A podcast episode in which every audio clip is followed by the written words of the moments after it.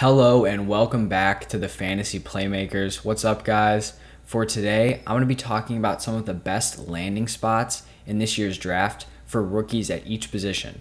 So, the best spots for quarterbacks, running backs, wide receivers, and tight ends to land on.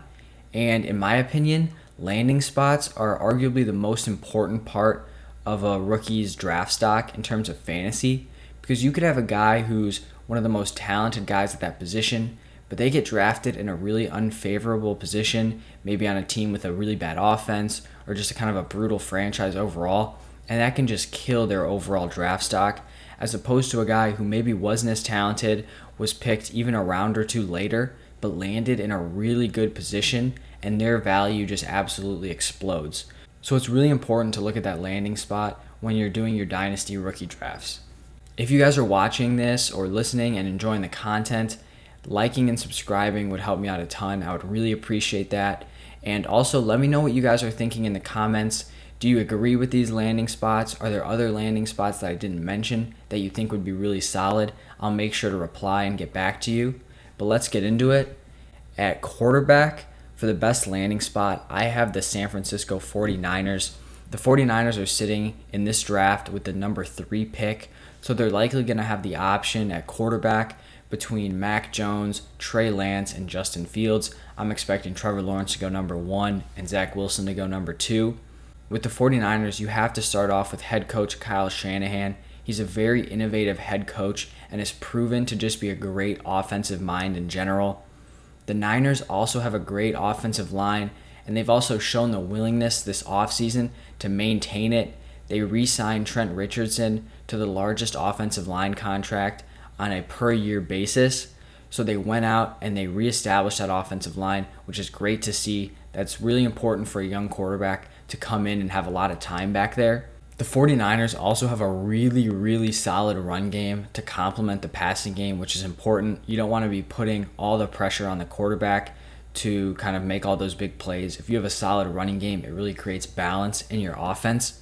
And you cannot forget the great weapons that the 49ers have you got to start off with George Kittle, arguably the best all around tight end in the NFL, and definitely in the top three in terms of pass catching.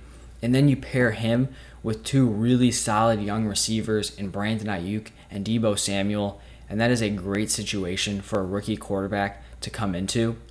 And this next thing I'm going to talk about could really go either way in terms of being a negative or a positive for the 49ers situation. But this rookie quarterback may not have to come in and start right away. You still have Jimmy Garoppolo there, and so maybe that quarterback sits a year, develops behind Garoppolo, who I think the 49ers still think has a chance to take them deep into the playoffs.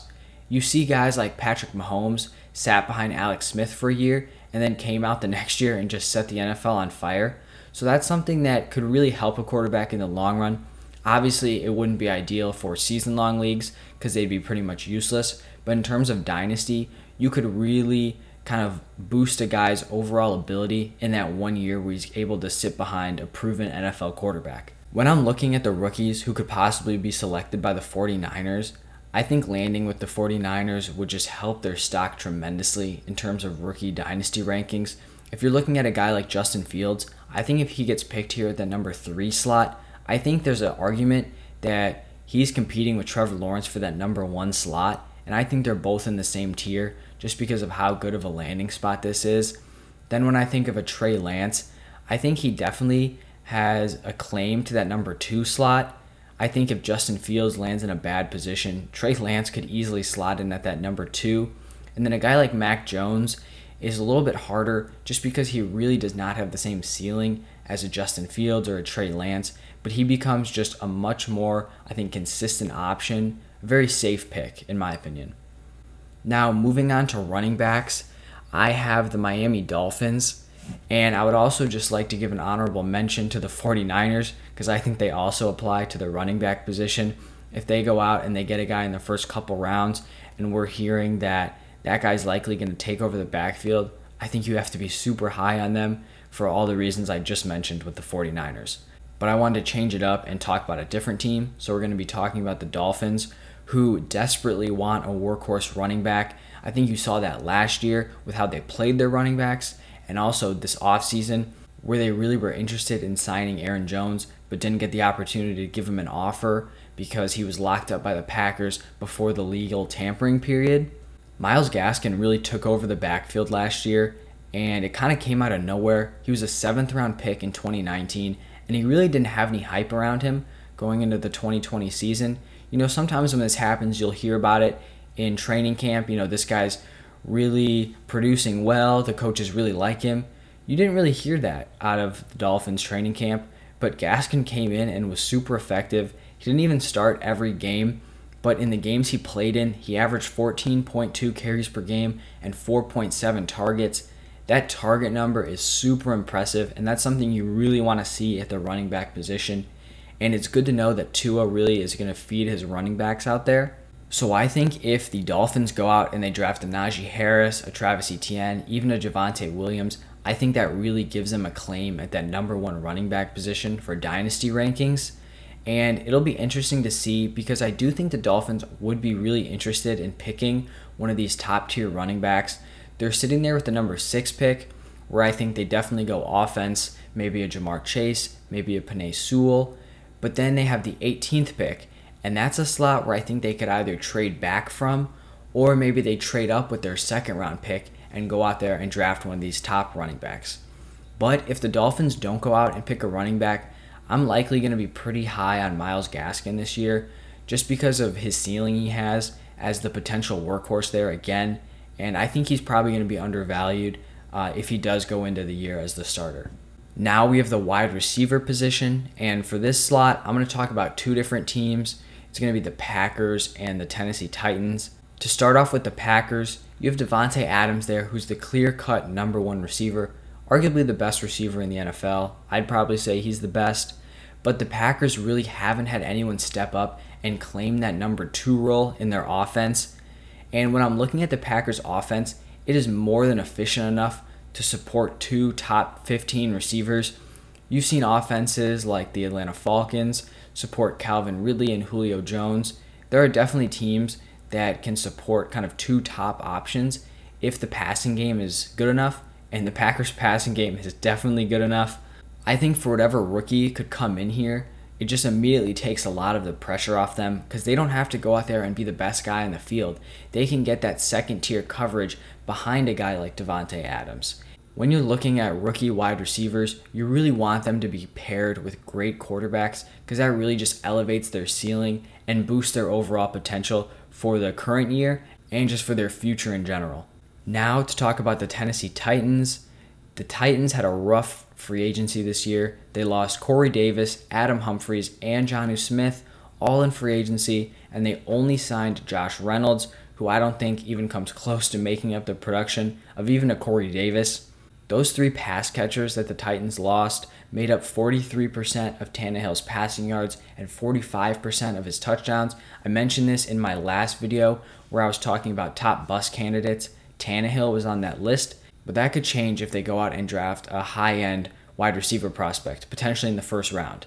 A rookie wide receiver has the real opportunity to step right into the number two role behind A.J. Brown, and you really saw Corey Davis step into that role last year and if I'm being honest, I don't think Corey Davis is a super special wide receiver.